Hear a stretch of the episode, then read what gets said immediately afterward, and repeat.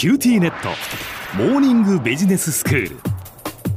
今日の講師はグロービス経営大学院の芹沢総一郎先生です。よろしくお願いします。よろしくお願いします。先生今回は縁の下の力持ちも進化を続けるというテーマでお話をいただいています薬剤師にスポットを当ててお話ししていただいているんですが、まあ、前回は、えー、地元福岡の大賀薬局の取り組みをご紹介いただきました。薬剤戦士、はい、オーガマンというね薬剤戦士ヒーローを起用してそのことによって子どもたちにインフルエンサーになってもらって家の中での残薬、はい、その薬の飲み残しがなくなるようにそして減薬できるように、えー、薬を減らしていけるように発信していっているというお話だったですね。そうですね、えー、はいまあ、こうやってですねまさに薬育で薬とかあるいはその薬剤師の存在意義の理解を深めた、まあ、患者さんはですね、あるいは顧客はですね当然その健康になりたいという欲求を当然持ってるわけですよね。はい、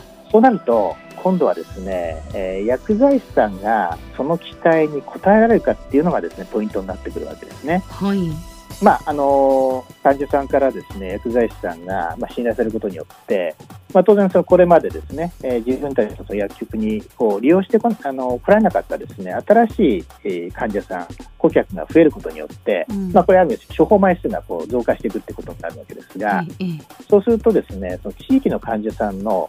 えー、薬のその履歴データ、これ薬歴データっていうんですけど、これがものすごい蓄積されていきます。はいでこのデータっていうのはあまさにその薬局しか持ってないデータなんで極めて貴重なデータになるわけですよね。でさらにそのデータだけじゃなくて日々やはりお店がありますから薬剤師さんが患者さんとお店でこうフェイス2フェイスですね会話する中で当然薬歴だけではわからないような個々の患者さんの悩みとかですね、まあ、困っていること、まあ、こういうまた定性情報もですね、えー、そこからこう拾って蓄積することができるわけなんですね。うん。ちょうどあの今、えー、オンエアされてます薬剤師ドラマの「アンサング・シンデレラ」ですね。あの石原さとみさん演じるその青い緑がですねこんな発言を実はあのしている場面になりました、はい、それはですね薬を渡して終わりじゃない。その先の患者の生活にもつながるからもっと一人一人のことを知る必要があるんではとじゃこういう問いかけをですねその先輩にその青井ヌさんがしてるんですね。ええ、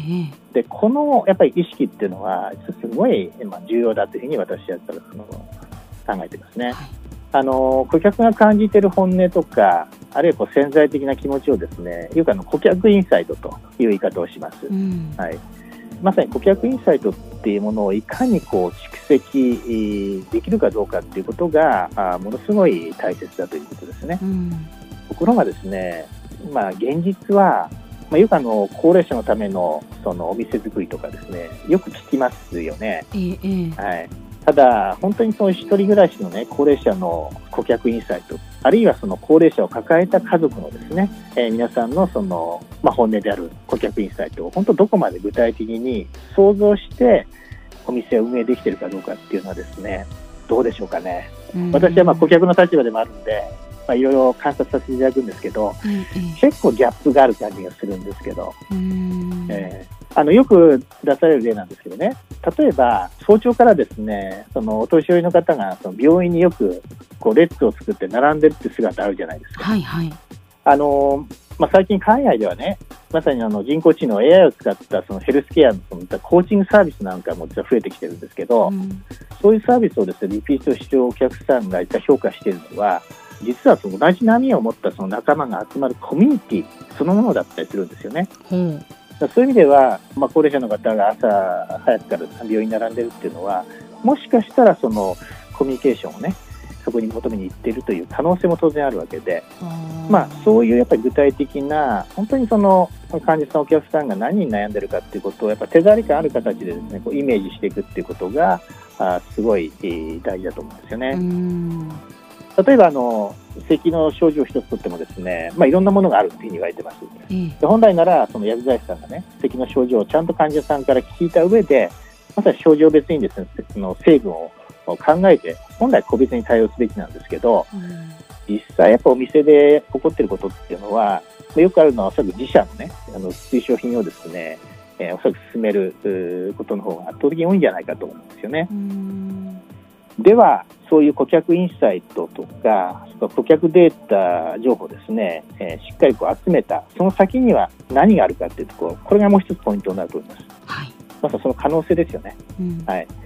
どんな可能性があると思います？まあ、それだけやっぱりデータが蓄積されれば、まあ、い。ろいろとこう分析することによって、はい、その病気の予防にもつながっていくんじゃないかなというふうに思いますけれども。ねえー、おっしゃる通りですね。まさに一人一人のその顧客ですね、患者さんの病気の予防とか、うん、あるいは未病ですね、えー、それから健康をその促進するサービスメニューを提供するとか、はい、まあ、例えばあベストな食事の提供、あるいは運動メニューの提供とか、あるいは最近は買い物難民へのですね多様な配達のサービスの提供であるとか、うん、あるいは同じその病気で悩む人たちのコミュニティの場の提供であるとか、あるいはその介護でいろんなこと困っているですね方々のよろず相談的なですね、え場の提供であるとかですね、まあ、エリアによっては、商材だけじゃなくて、ドラッグストアとの併設によってですね、まあ、自社にないノウハウも場合によってはですね、他社と協業しながら組み入れていくとですね、いろいろなそのサービスの拡大の可能性が広がるんではないかというふうに言われているわけですね。はい、で前回あの、オガマンでご紹介した、えっと、オンエア局さんもですね、えー、まさにこの顧客インサイトに基づく提案っていうのがですね、やっぱ現場からたくさんやっぱ出てくるようにですね、社内でこうチャレンジ制度を導入したりしているそうです。で社長はですね、売上利益っていうのは上げようとしてあげるものではなくて、顧客の立場にしっかり立てれば自然と上がるもんだということをですね、常にこう社員の方にですね、説いているということをしてます。まあ、いずれにしてもこのようにですね、アンサングシンデレラ、まさに縁の下の力持ちにもですね、今、時代がものすごいあの変化しているからこそですね、あの進化の可能性がですね、やっぱりいくらでもあるんではないかと、まあ、いうことをですね、皆さんにもご紹介したかったということですね。では先生、今日のまとめをお願いします。はい。縁の下の力持ちは、顧客のインサイトやデータに基づいて、えー、真に顧客が求めるサービスを創造し、えー、進化している可能性がたくさんあるということです。今日の講師はグロービス経営大学院の芹沢総一郎先生でした。どうもありがとうございました。ありがとうございました。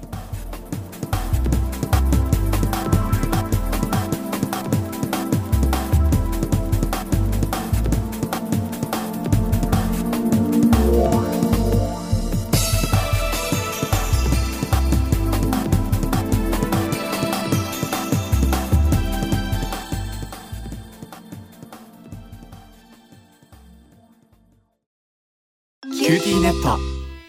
私を捨てて他に乗り換えるの？君は僕には高嶺の花すぎたんだ。それに彼女はありのままの俺をそのまま受け入れてくれるって。今お使いのスマホそのままで。乗り換えるならキューティーモバイル